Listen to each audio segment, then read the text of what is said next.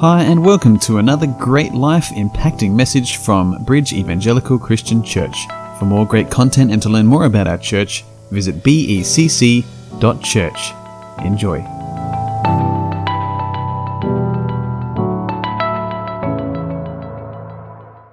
While you're doing that, we're going to pray. Now, Father God, we come to you this morning, Lord, and uh, we are so thankful, Lord, that um, the communion around your table, Lord, for us now is just a taste of something greater to come. Now, Lord, we we do this, Lord, not only in remembrance of you, Lord, but we do it as we wait for your return. And we look forward to that day where we will sit and feast at the banqueting table. And at the head of the table will be you, Lord. And I doubt that anyone would be looking at the food because their eyes would be taken up with you. So I look forward to that, that day, Lord. And I'm sure everyone here this morning does too. And so we just want to thank you for that. We want to thank you this morning for your word, which is truly a lamp unto our feet and a light to our path. And we would ask, Lord, that you would shed light on it today for us. As we come to the letter of Colossians uh, in chapter 2, we want to know not only what Paul said, but what you say. And so teach us, Lord, what you mean and what you say this morning. Illuminate your word to us, O Holy Spirit, that we may gain understanding, and from that will be an outflow of gratitude and uh, fruit, Lord. So we pray for this in the name of Jesus. Amen. So if you're with me in Colossians chapter 2, and Paul opens up this chapter and he says, For I want you to know. You see that? You might have it different in your translation, uh, but in the NASB, New American Standard Bible, it says, For I want you to know. That's how he begins chapter 2. And so the Apostle Paul begins here that way, for I want you to know. And what we need to know is this it is to their minds he wants to engage. It's to their minds that he wants to grab and engage with rather than their emotions. The Greek word ido carries the, the idea to turn the eyes and engage the mind. That's the, the Greek word for know there. It's to turn the eyes and engage the mind.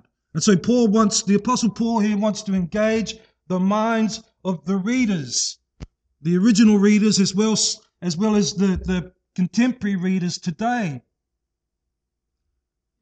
And this is a point really worth noting that sound biblical Christianity is first an engagement of the mind before it's an engagement of the emotions. The mind must first be engaged rather than the emotions. It's not that emotions aren't important, but our emotions must be guided and they must be shaped by Scripture. Too often people are led astray by their emotions and they come to the Bible with their emotions. And the emotions sometimes can tell lies on them.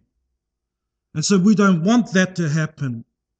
Some will determine that the truth of Scripture can be determined by their feelings. If I feel it's that's right, then it's right. If I feel it's wrong, then it, it can't be right. They will come to difficult passages and conclude that it doesn't feel right, therefore, it can't mean what it actually says. This happened to me the other day when I was speaking to a man. He questioned what I believed about God sending people to hell. I responded, Oh, people don't need God's help to get them to hell. They're doing an amazing job themselves without His help. He looked at me a bit puzzled, and so I went on to explain that all have sinned and fallen short of the glory of God, that there is none righteous, that even our righteous deeds, the good things we do, are like filthy rags to God. He then responded by saying, Yes, but, but God is a loving God. Therefore, He loves the whole world, and so He can't send people to hell because He loves everyone. It's not very loving to send people to hell.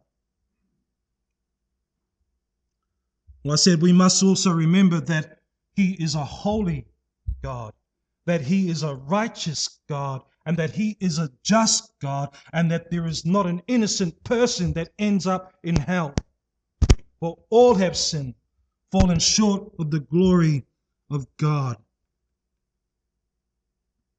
And I also quoted Matthew chapter 7, verses 13 and 14, where it says, There enter by the narrow gate. For the gate is wide and the way is easy that leads to destruction.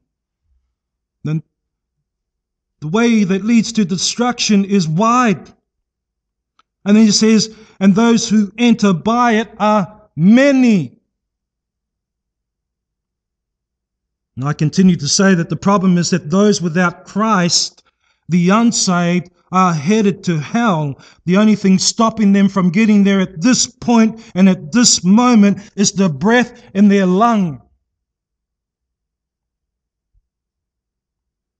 But you take that away, and without the grace of God alone, through Christ alone, the next breath that they will take will be the hottest breath that they've ever known.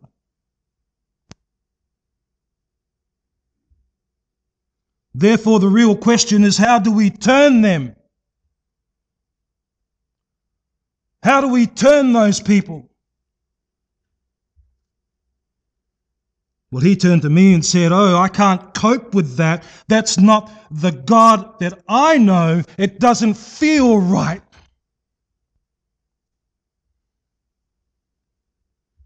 You see, he had determined the true character of God based on his on his feelings, on his emotions.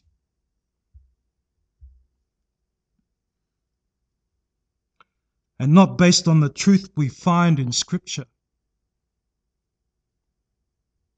Oh, he's a loving God. There's no doubt about that. God demonstrated his love to us while we were yet sinners. Christ died for us. What an act of love. But He is more than just a loving God. He is a holy God most of all. There is none like Him. He is a righteous God. Everything He does is right. When He judges you as a sinner and condemned to hell, is He wrong? No, He is right because He is righteous. And He is a just God because People who end up in hell get their just deserts.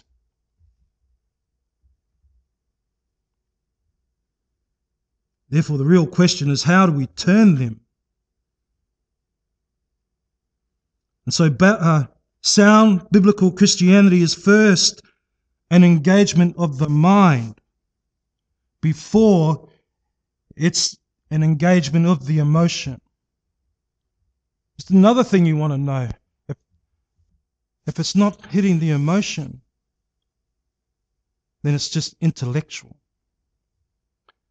If, if the mind is engaged by Scripture but there's no fruit, it's just an intellectual study.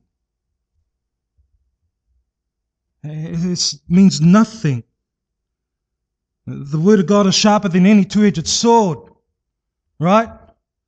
piercing even to the bone and the marrow, and to the intent and the thoughts of the heart. Does the Word of God do that? Does it get here to here? And do you see you working it out that way? Do others see you working it out that way? That's the real test of whether the Word of God is at work in you because it bears fruit. Things happen. You do things not to earn your salvation, but because you were saved. Faith without works is dead faith. It's intellectual faith. Even the demons tremble with their belief Yeah, we know they won't end up in heaven, but they have belief. So we got to be careful about just engaging the mind without the emotion. The emotion must be engaged too, and the Word of God does that. But it doesn't just sit there and do nothing, because it bears fruit.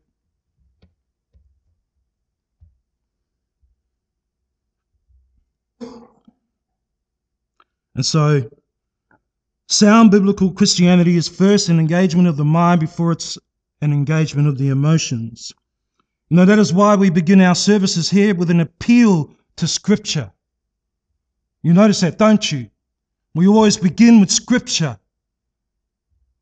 Why? Because we want to engage your mind before we engage your emotions. We want the, the Word of God to engage your mind and then hit your emotion. Like this is always saying, we, we shouldn't have to whip you up to worship. The Word of God should be doing that with the Holy Spirit in you. There should be a, an outflow of that.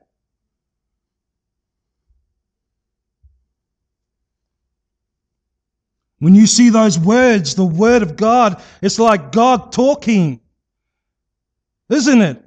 It is his, it's His Word. And we put it up on the screen there so you can see Him talking to you. So you know it's Him talking to you. And you think about that. The Word of God talking to you. Remember what happened when He talked to empty space. Even that moved. He said, Let there be light. And the light appeared. And said, Let the water separate from the dry ground. And guess what happened? It did. You see how powerful the Word of God is? If you don't, then there's something wrong. There's, if you don't, if you've never sensed that, if you've never got that, then there's something absolutely wrong there. Because it is a powerful word, because it's His word. So it should engage the emotions. If it doesn't, then you need to pray that it does. You know, we shouldn't have a stoic Christianity. Christianity should never be stoic. You know what stoic means? It should be alive. It should be living. It should be vibrant. It should be full of passion. It should be full of enthusiasm. Why? Christ, you were made alive. No, I often think about that, you know, when Paul talks about it in Ephesians 2 that you were dead in your trespasses and sins, but God, by his great mercy, made you alive. And you think about that, it's a dead person, no life in that person. And all of a sudden, they're made alive. They knew they died, but now they're made alive. Imagine that. You know, you read stories about people who, who, who you know, have uh, an experience where they die on the operating table or they die of something and, and they're, they're dead. And then they're made alive again. And they can't but be thankful for the life that they've been given. And many of them just go out and they say, I'm going to live life to its fullest. Christians, that's us. To live life to its fullest because we've been made alive, born again. We should never be stoic people. We should never be dead people. We should be alive and we should live like we are alive. And so the, the engagement of the mind engages the emotions. We don't want a stoic Christianity, but we don't want a frenzied Christianity either, where it's just all about the emotions and the experience and the feelings. Uh, Dr. Martyn Lloyd-Jones wrote a wonderful book called Joy Unspeakable, and uh, and he tackled that issue about the difference between you know um, Stoic orthodoxy and frenzied Christianity. And he said, you know, they're both both unhelpful, but they are both needed. The Christian should never be stoic, but they should never be frenzied. The two should go together, but the frenzy should always be shaped and guided by the Word. It's the Word of God that should be guiding our emotions and our feelings. We don't come to the Bible with our feelings to determine truth. We don't come to the Bible with our experiences. See, our, our experiences don't determine the truth of God. I often hear people do this because, because I, this happened to me, therefore, it's, this is what that's saying. You know, I, I had a vision. Bible talks about a vision, therefore it confirms my vision. But we never come to the Bible with any kind of experiences that we've experienced and say, therefore, my experience makes this true. No, the Word of God makes our experience, determines our experiences whether they're true or not. Never the other way around. This is truth, not my experience. My experience can be, you know, rotted with, with selfishness, with sin. And usually they are.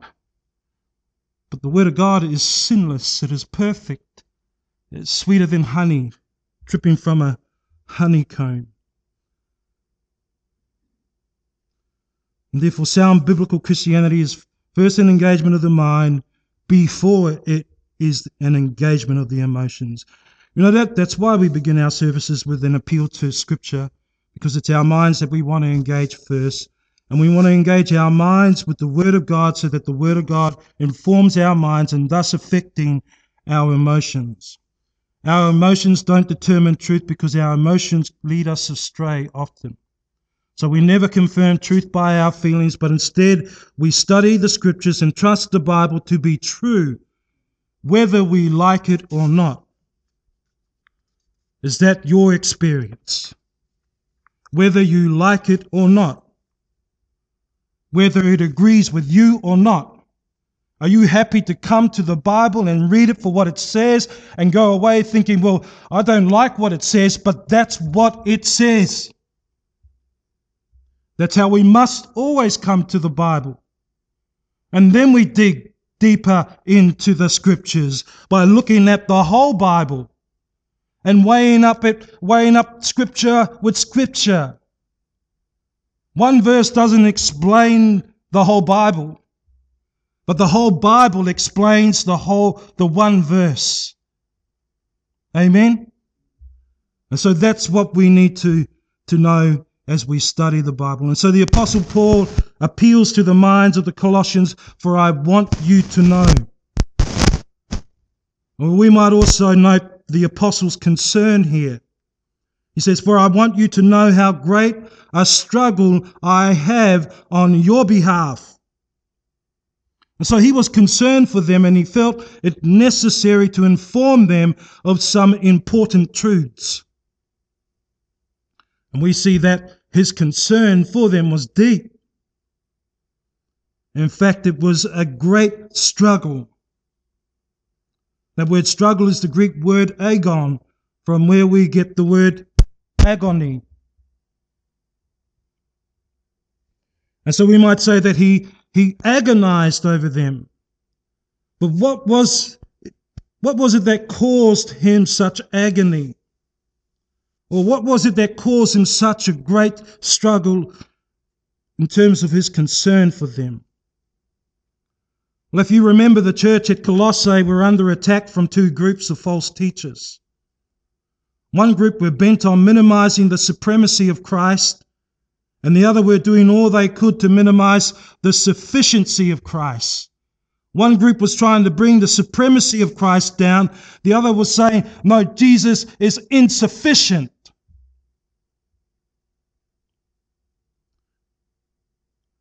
The philosophers, with their empty deception and Gnostic type views, sought to bring Christ down to being merely a man, merely a man and not supreme.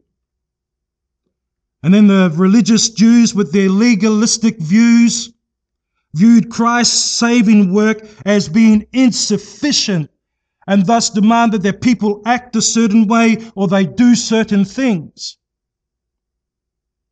No, this is no different to the, the Jehovah Witnesses.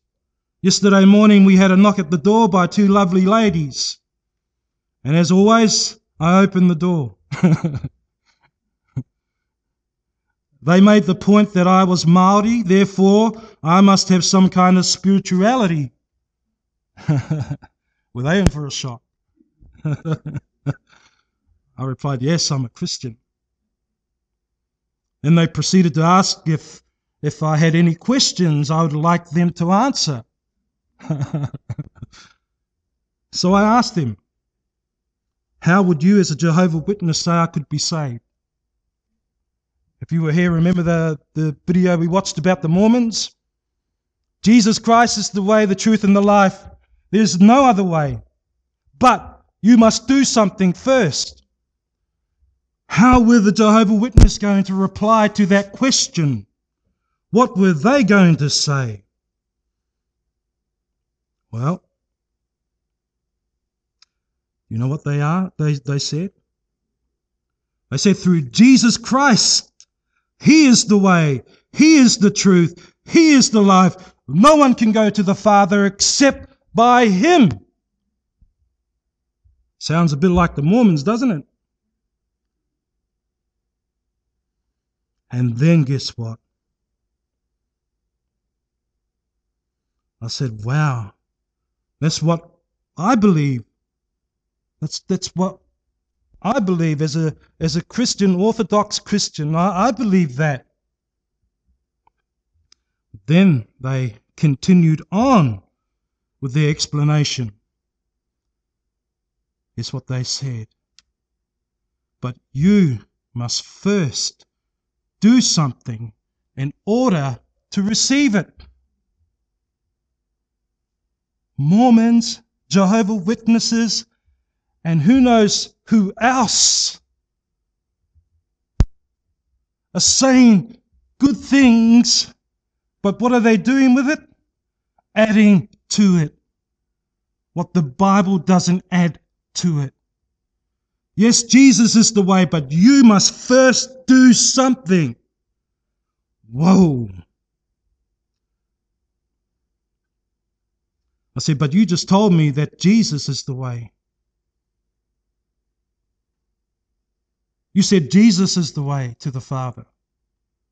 They said, yes, but he has only shown us that it is possible to do what is necessary to be saved. Oh, so Jesus is just an example, a model, a pattern. Yes. So, really, what you're saying is that salvation is dependent on what I do. Yes. Salvation is dependent, according to a Jehovah Witness, on what you do. So, do you see that the problem that the church faced in Colossae in the first century is still lingering in the 21st century today? Yes, Jesus, but as soon as you put a but there, you've changed the whole theology. As soon as you put a but there, you've changed the whole gospel. It's either Christ alone or it's not Christ at all.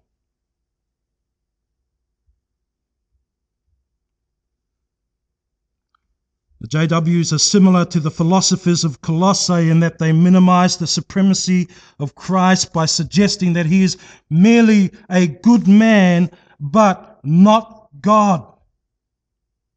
Therefore, he makes salvation possible. He makes it possible, but not effectual.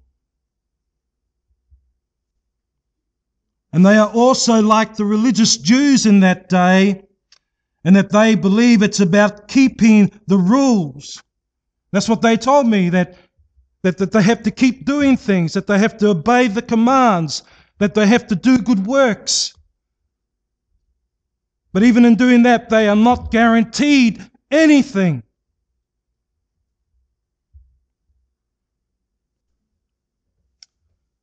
They keep the rules and try their best to do the commands which they believe truly saves a person. Therefore, it's their effort, it's their effort rather than Christ's which becomes effectual. Simply that means that Christ is insufficient, that he is not sufficient to save. He is just a pattern, a model, an example of how we are to live, and therefore end up like him in glory at the, the right hand of the Father who is in heaven. You see the fallacy in all of that. Do you see the religiosity in all of that? I hope you do. Do you see do you see how it there's no freedom from sin in that? It is so binding a person to hell and setting them free by grace to heaven. That's why we don't preach that here. That's why we don't believe that here.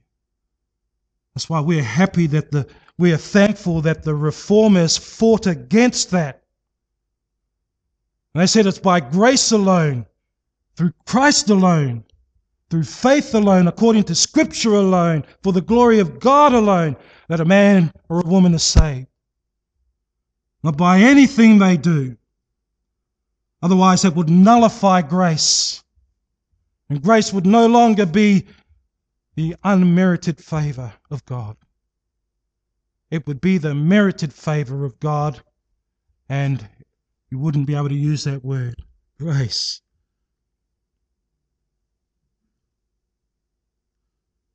I said, you know what? You, don't need Jesus. He's just an example of what we must do. I said, yeah.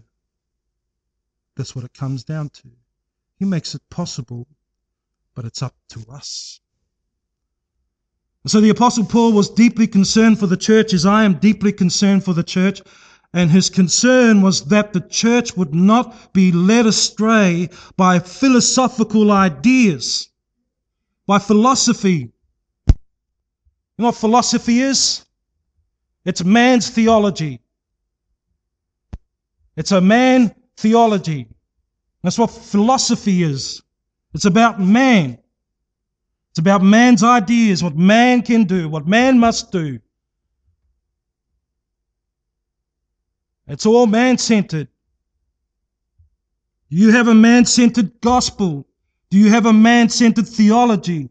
Then you're probably a philosopher. They're great ideas, but they are not sound biblical teaching.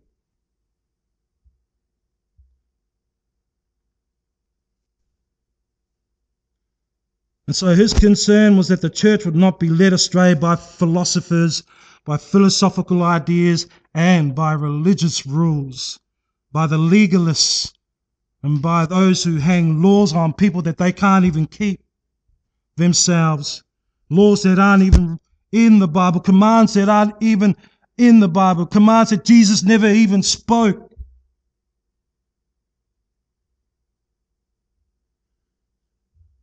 That's why he says in verse 4 of chapter 2 I say this so that no one, no one will delude you with persuasive argument. That's what philosophers do. They try and persuade you with cleverly thought out arguments.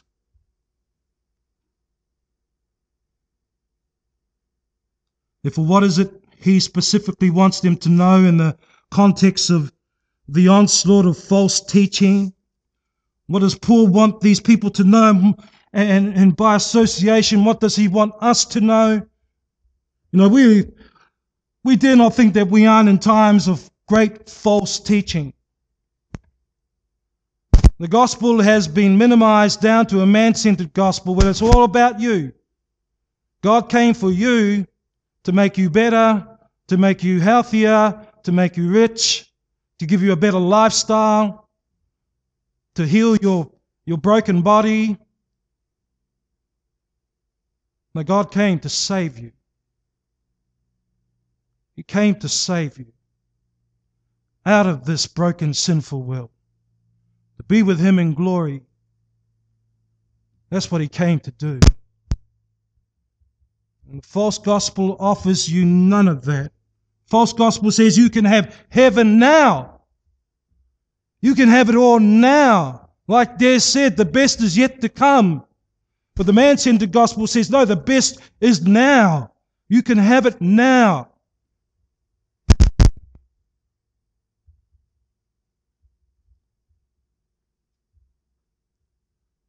True gospel says, no, the best is yet to come. We've been studying through 1 Peter. If you haven't read 1 Peter, by all means, go ahead and read it. If you're someone struggling here this morning with, with some kind of issue, with some kind of health issue, with some kind of persecution, with some kind of struggle as a Christian, read 1 Peter and hear what Peter says about your struggles, about your pain, about your persecution. He says, you know what, even if you are harmed for doing good, even if you should suffer for, for righteousness' sake, you, Christian, are blessed. For it is the will of God, for it is the will of God that you should suffer for doing what is right. If you are suffering for doing what is right, you are doing the will of God. We ask, well, what's the will of God for me? There it is to suffer for doing what is right here on this planet. You tell that to a non Christian. You give them that gospel. And you watch them run. And so the false gospel doesn't mention that. The false gospel would rather make people feel like they can have heaven now. Get them in the door. Grow our church. Build my portfolio. Get their hands raised. Make them say a prayer. How am I going to do that? I'm going to sell them a gospel they can't refuse. Wide is the gate that leads to destruction. Narrow is the way that leads to everlasting life. Narrow. The gospel, folks, is very narrow. It is not wide, it is very narrow.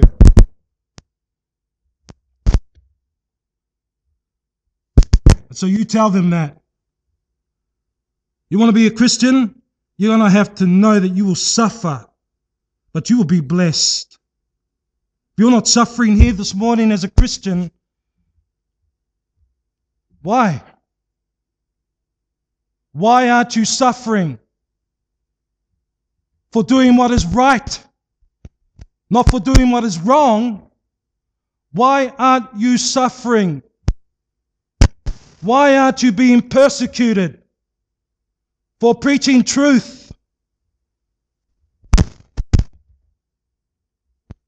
Especially if the Bible, God's Word says it is His will for us that we should suffer. Hands up if you don't like that. We've got a number of, yep, got some honest people here, and it's okay to be honest. Because that's another thing the Bible tells us we should be honest. I'll be honest too. But you know what? When I come to the Bible, and God says that's what will happen. I don't allow my emotions or my feelings to dictate the truth. I say that's what it says, that's what it means. To suffer for doing what is right is God's will, and I am blessed. I am blessed, not looking for heaven here on earth, keeping my eyes on heaven, the true heaven. That's what Paul says in chapter 3, doesn't he? Flip over to chapter 3, he says, Therefore, if you have been, verse 1, raised up with Christ, keep seeking the things on earth above. Keep seeking the things above where Christ is seated at the right hand of God. Set your mind there. You see how Paul wants to engage the mind. Chapter 3, verse 2. Set your mind there.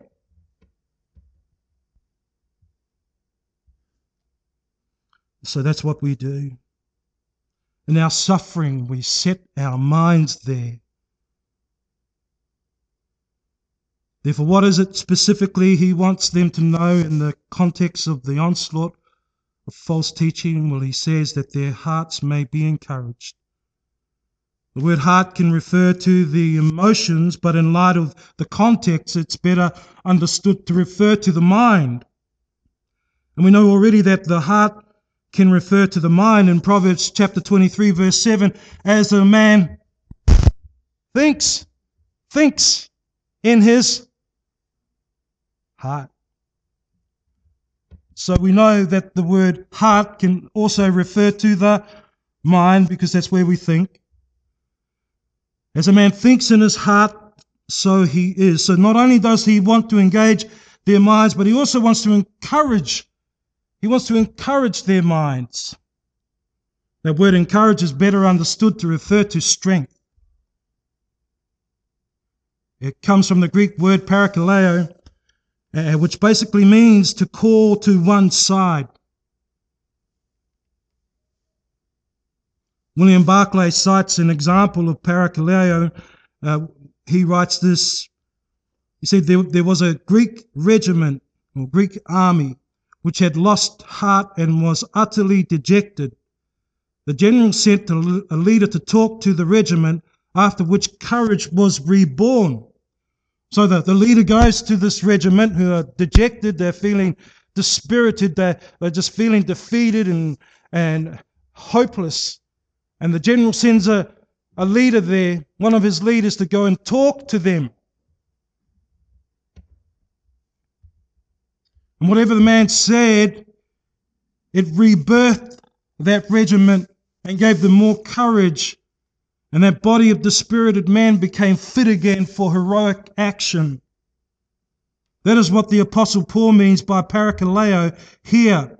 It's the Apostle's prayer that the church may be filled with this kind of courage, this kind of strength. That they would be strengthened in their minds against the onslaught of false teaching to the, to the point that they would stand firm against it. It's also helpful to know that this is a passive verb. Therefore, rather than the Colossians doing the strengthening of their own minds, the strengthening is being done to them. Someone is coming alongside them and strengthening their minds. Yes, Paul. Yes, Epaphras, through the preaching, proclaiming of the word, through the expounding of Scripture, the explaining of Scripture, the reading of Scripture, through prayer, to strengthen their minds.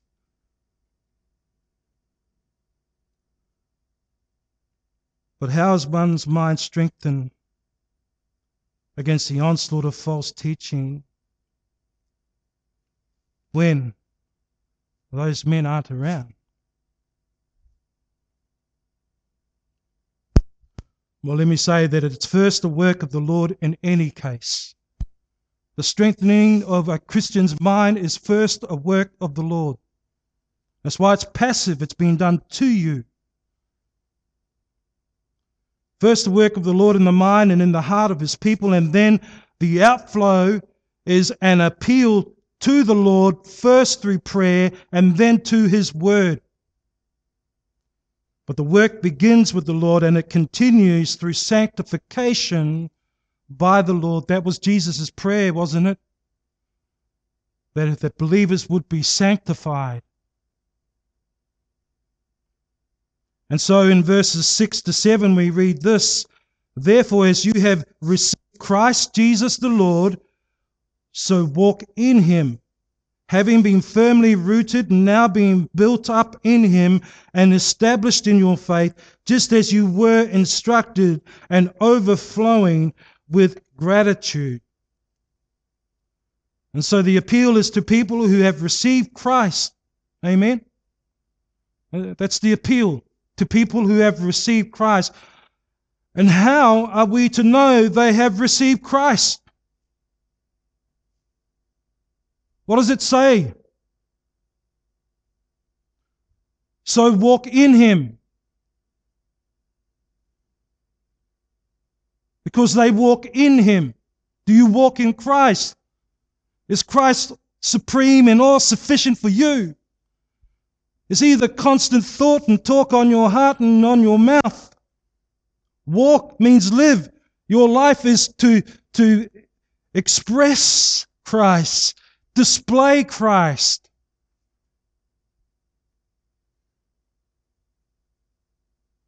The Apostle Paul, writing to the church at Philippi, instructs the Philippians in chapter 2, verse 12 So then, my beloved, just as you have always obeyed, here they are walking, the beloved are walking in obedience, just as you have always obeyed, not as in my presence only, so not just doing it for, for show, not doing it just to be a people pleaser or, or to pretend in front of people.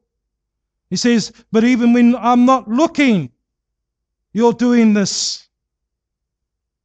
So, not as in my presence only, but now much more when I'm not there. Work out your salvation with fear and with trembling. For it is God who is at work in you, both to will and to work for his good pleasure.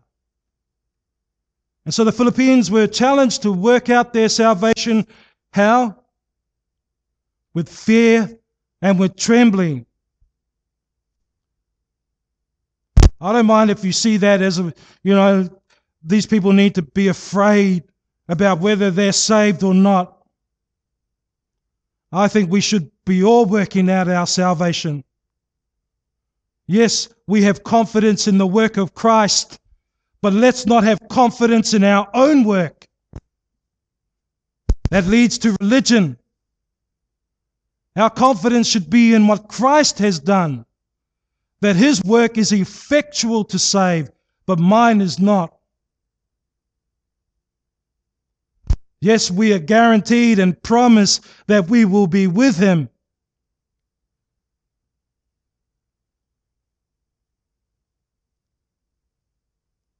Paul says here, work out your salvation. Are you working it out? You, is it rolling around in your head every time you sin?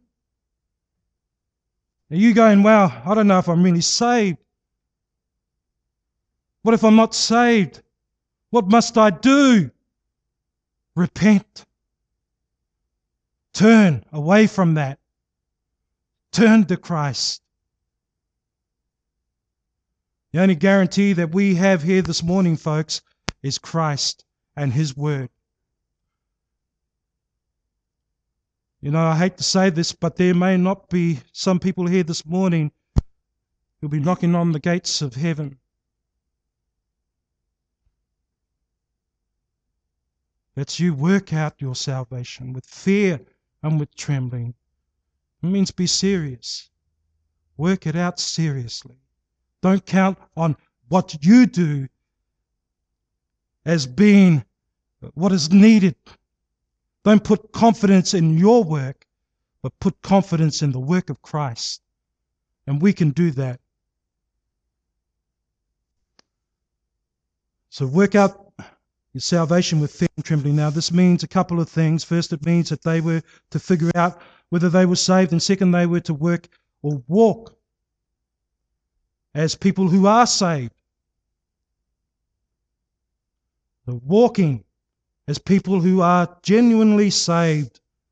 But here's the interesting thing that Paul says For it is God who is at work in you, both to will and to work for his good pleasure. And so we see here an active command work out your salvation with fear and trembling, but with a passive response. For it is God who is at work in you. So, who was doing the work? Well, before you answer, we would have to say they were doing the work, weren't they? They were doing it, they were obeying, and, and, and they were working it out, not only in Paul's presence, but even when he was absent. So we would have to say they were doing it. But then Paul goes on to confuse us by saying that no, it was a work of God. God was doing the work. Do you see that? Does that confuse you? But that's what it says. He, he gives them the command work it out, or walk your talk. You say you're a Christian, well, let's see it, walk it. And he goes along and he says, But guess what? It's God who is at work in you. You're not going to get the credit for all of this. He is, because our boast is not in us, but it's in the Lord. You see what happens when we try and take the credit from Him and we say, Oh no, I did it. We boast in ourselves. And that's biblically wrong. It is false teaching. So who was doing the work? Well, we, like we said, they were doing the work, but God was doing the work also. Now, I, don't know about you, and this this is not to relinquish any responsibility on our behalf. But I am so thankful that the Bible teaches me that God is at work in me both to will and to work for His good pleasure. I don't know if that brings you comfort or brings you strength, but it sure brings me comfort and strength. I would hate to think what Christianity would be like if every command in the Bible were an active verb present tense, which means you do it continually. As a habit of your life, you do it. That is where we're to keep those commands continually. Could you imagine that? Your salvation is dependent on you actively keeping those commands all the time. That's how a lot of religious people teach. That is not grace. That is not mercy. That is not love. That you keep the commands all the time. That would be active. I'm so thankful that the Bible has many commands which are passive. Amen? Why?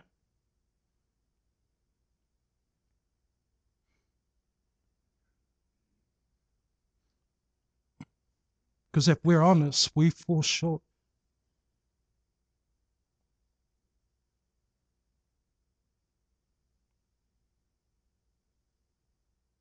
we were to keep those commands continually unaided, I doubt any of us could be saved. In fact, I bank my money on it. In fact, the JWs and the Mormons and others like them believe they can. I spoke to those ladies yesterday. I said, Wow, I'd love to hook you up with a camera that can read your thoughts, that can read your heart, that can see what you do, every word that comes out of your mouth 24 7 for the next 52 weeks. And they just went quiet. They knew what I was saying. You can't keep those commands and don't lie about it. You are a fallen person. You are not Jesus.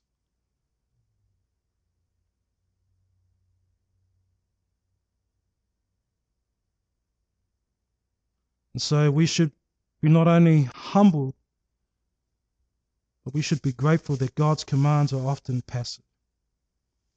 1 Peter 1 13, I think it is, or 14 or 15. 15.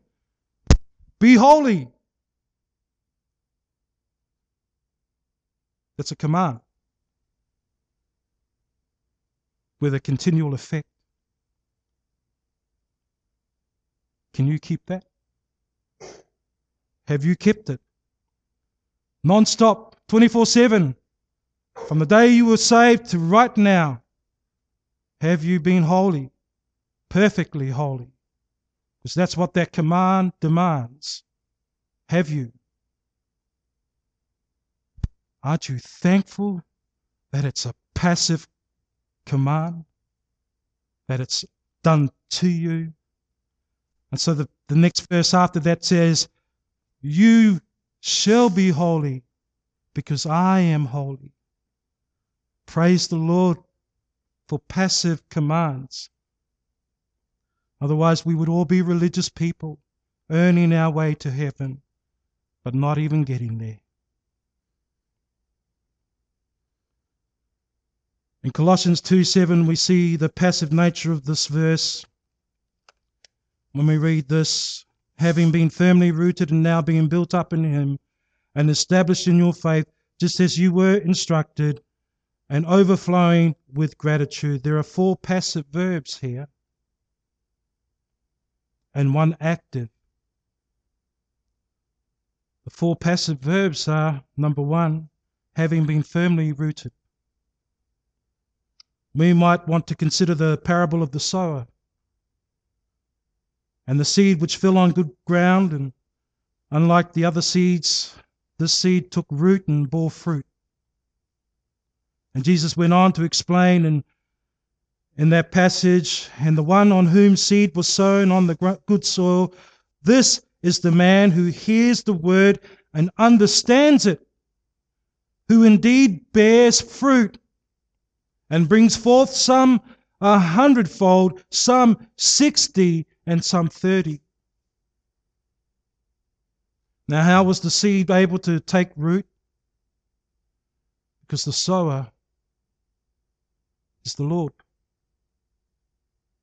And Paul explained to the Corinthians that as one plants, another waters, yet it is God who gives increase.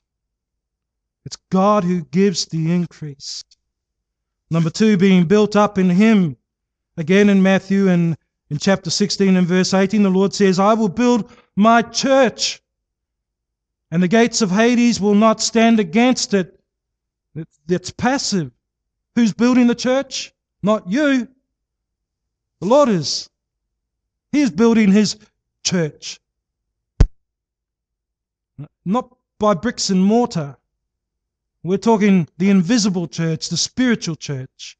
He is building it He says, I will build my church, and the gates of Hades will not stand against it. Therefore, the Lord is at work in us. Psalm 127 Unless the Lord builds the house, those who build it, they do it in vain. Unless it's the Lord building this house, anything we do apart from Him is done in vain. It ends up being just vain, and it's a vain attempt. It's like grasping for the wind. There's no substance in it. And the third passive verb is and established in your faith. These are passive verbs, people. These are things that are done. You don't do these. You, you can't do these. It's done to you. That word established means to stand firm. And in the sense of it being passive, it refers to the fact that although you may be rocked, or as the Apostle Paul put it to the, the Ephesians, tossed here and there by waves and carried about by every wind of doctrine, by the trickery of men or women, by craftiness and deceitful scheming. Or you may have moments of doubt even just like Thomas doubted, yet the Lord is faithful and he has established your feet firmly in the true gospel of salvation. So that you might say, along with the Philippians, I am confident of this very thing, not that I might begin my salvation nor complete it, but that he, that is God, who began a good work in me, will complete it at the day of Christ. He who began the good work will complete it at the day of Christ.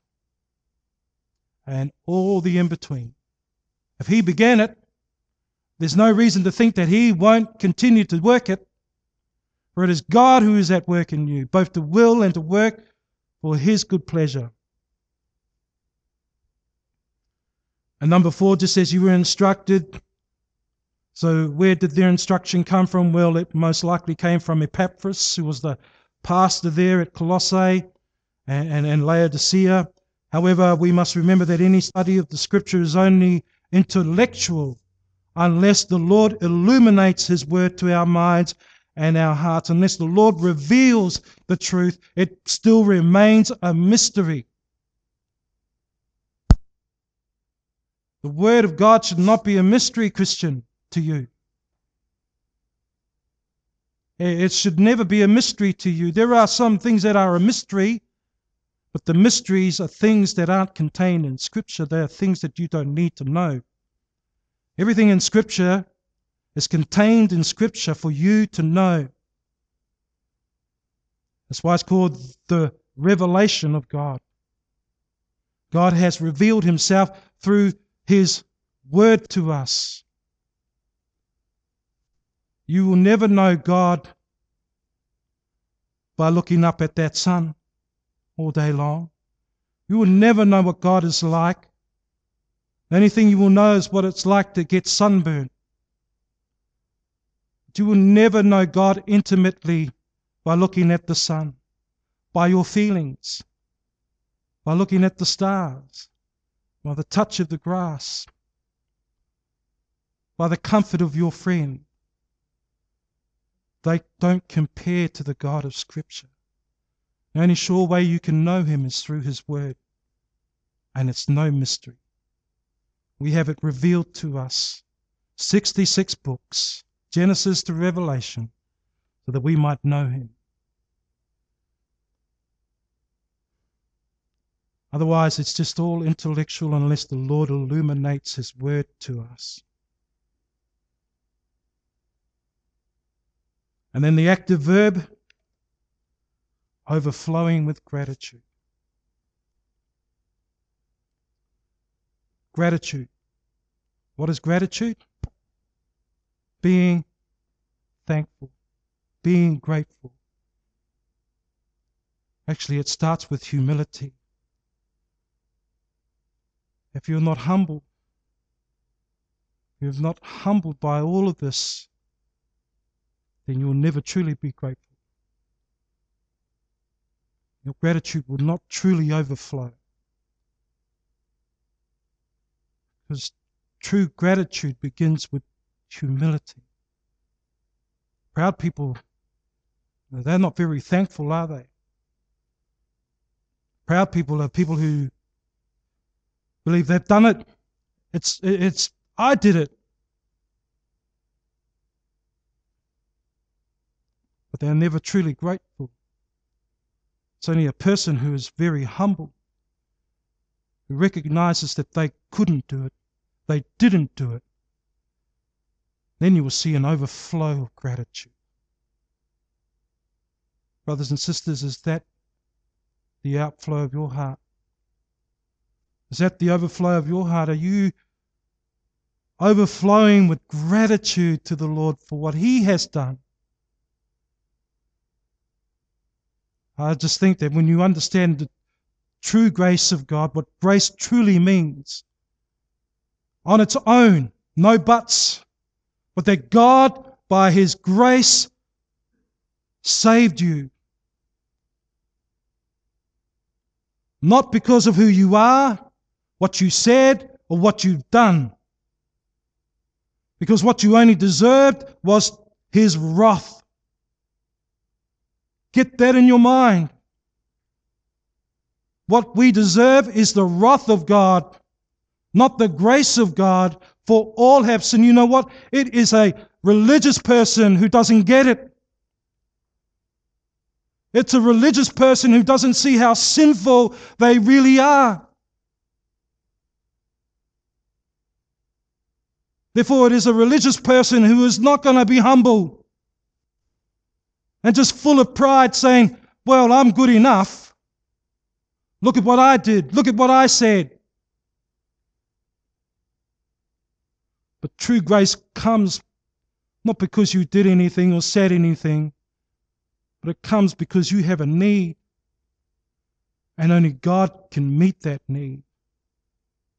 Only God could do the work that was necessary to effect your salvation, to satisfy his own anger and wrath against you. Folks, if that doesn't humble you as you think about that, I honestly don't know what will. You don't deserve to be saved, no matter what you've done or what you've said. You only deserve the wrath of God. But by grace are ye saved that not of yourselves. It is the gift of God, so that no man here will boast, except that their boast be in Christ. And so, let me say this false teaching will teach you otherwise. It will say you are good enough. It will say that God came down just specifically for you because He loved you so much that he couldn't live without you. It will tell you that he's so invested in you that he won't want you to get broken or hurt. That he only wants to bless you with wealth and health. Or if you're sick this morning, God can't be blessing you. Amen? And you will go to churches who talk like that. How horrible is that to say to a person? You're sick here this morning. Trust the Lord. If you should die today, the best is yet to come. Don't get stuck on thinking this is heaven. Oh, it's not bad for you. Why aren't you suffering? That is God's will for you.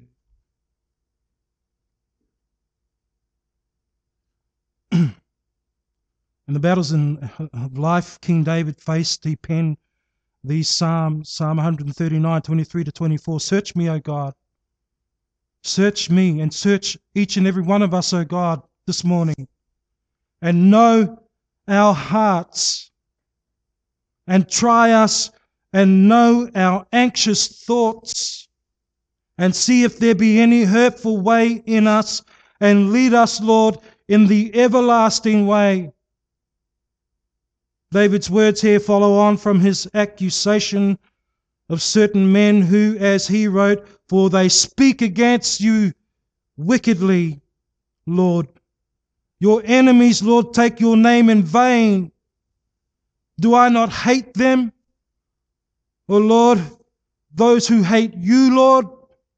And do I not loathe those who rise up against you? I hate them with perfect hatred. I count them as my enemies. Is that the heart of an evil man? No, that is the heart of a man who is so in love with Jesus that if anyone should speak against Jesus, he can't help but be angry and upset that they should take his name in vain, that they should speak about him in a wicked way.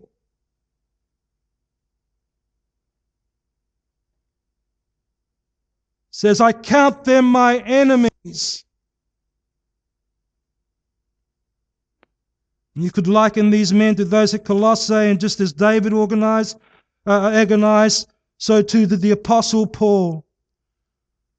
In Psalm 40, verse 1 to 2, he says, I, David says, I waited patiently for the Lord, and he inclined to me and heard my cry. He brought me up out of the pit of destruction, out of the miry clay. And he set my feet upon a rock. Oh, Jesus is a rock in a weary land. shelter in a time of storm, making my footsteps firm.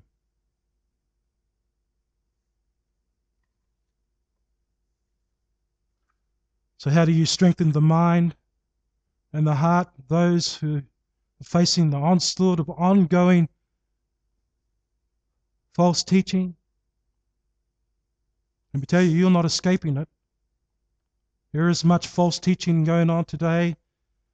Just read your papers, newspapers, turn the TV on, listen to certain preachers and teachers, listen to other Christians and see what they say.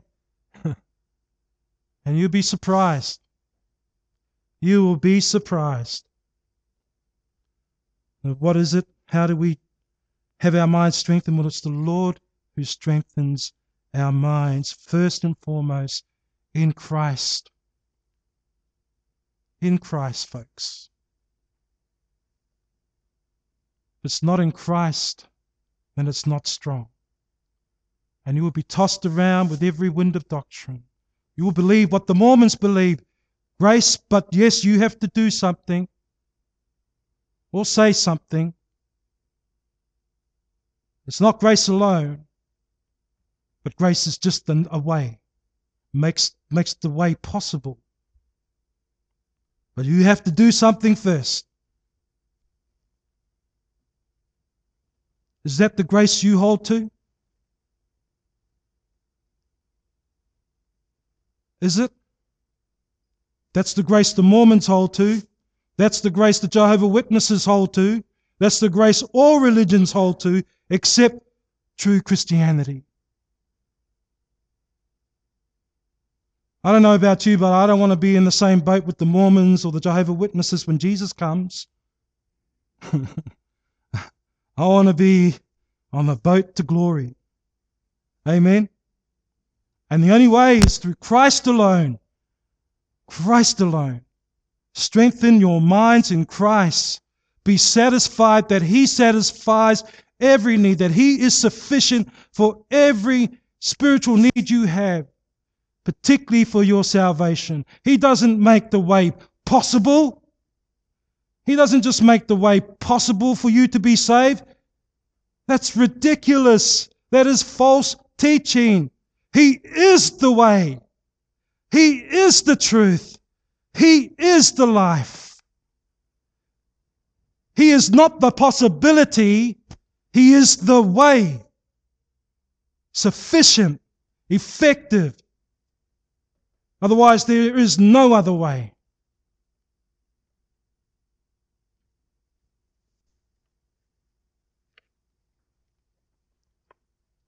So, this morning, as you think about that and as you contemplate your own walk in the Lord, because that's what it, what Paul said, isn't it? If you have received Christ, what are you to do? Walk in Him. Are you walking in the Lord? Are you walking in Christ? Or are you walking in your own strength? Are you counting and relying on what you do and judging yourself next to your neighbor next to the person in church here or in front of you or behind you saying, I'm doing better than they are, so I must be on the right path. No, look to Christ. Compare yourself to Christ. Don't compare yourself to the person sitting next to you or in front of you or behind you or wherever in this building or in, out of this building. But compare yourself to Jesus Christ he is the standard. And you watch yourself fall short when you look to Him. And you watch yourself being humbled as you look to Him. And you watch yourself cry out for His grace and be thankful for it. Or when you look at the person next to you and you measure your, your Christianity according to what they're doing and by their fallenness and sinfulness, and you feel look pretty great, that only builds pride in you. That only builds pride in your heart. And what comes after pride? A great big fall. It's like the house that was built on sand. It came down with a mighty fall. Don't build your house on sand, build it on Christ. He is the rock, He is the way. We're going to invite the music team up now. We're going to close with our last song. Lord, I lift your name on high. Remember, the word affects the emotions, not our emotions determining the word. So we have opportunity here to lift the name of the Lord on high, not to whip you up, but trust that the word has whipped you up this morning. The Lord is whipping you up for his glory. Amen. Let's pray. Go to Colossae. Thank you, Lord, that it challenges us. We don't want to be comfortable people, Lord. We don't want to be puffed up people, Lord. We don't want to be people, Lord, who are mm. made to feel like we are doing such a, a great job, and yet we are not. We want to have the truth penetrate our ears, our minds, and our hearts, Lord, because, Lord, there is much work to do. You said that we are blessed if we are persecuted for your name's sake, O Lord. I don't see any of us here this morning being persecuted for your name's sake. Maybe there are some. I don't see a lot, Lord. Lord, help us to, to achieve that, Lord, by your grace and mercy, that we might lose our life in order that we would gain it. So, Lord, bless us, we pray. Help us, Lord, not to just stir in your word, but to be people who want to. Lord, you, you say there is now no condemnation for those people in Christ Jesus. Therefore, every Christian in here should not feel condemned, but convicted. And who does the convicting? The Holy Spirit. So, Lord, we, we trust that you are convicting us. Therefore, we have work to do in order to repent. And in order to do the work, we need your help. So, help us, we pray, for your glory. In Jesus' name, amen.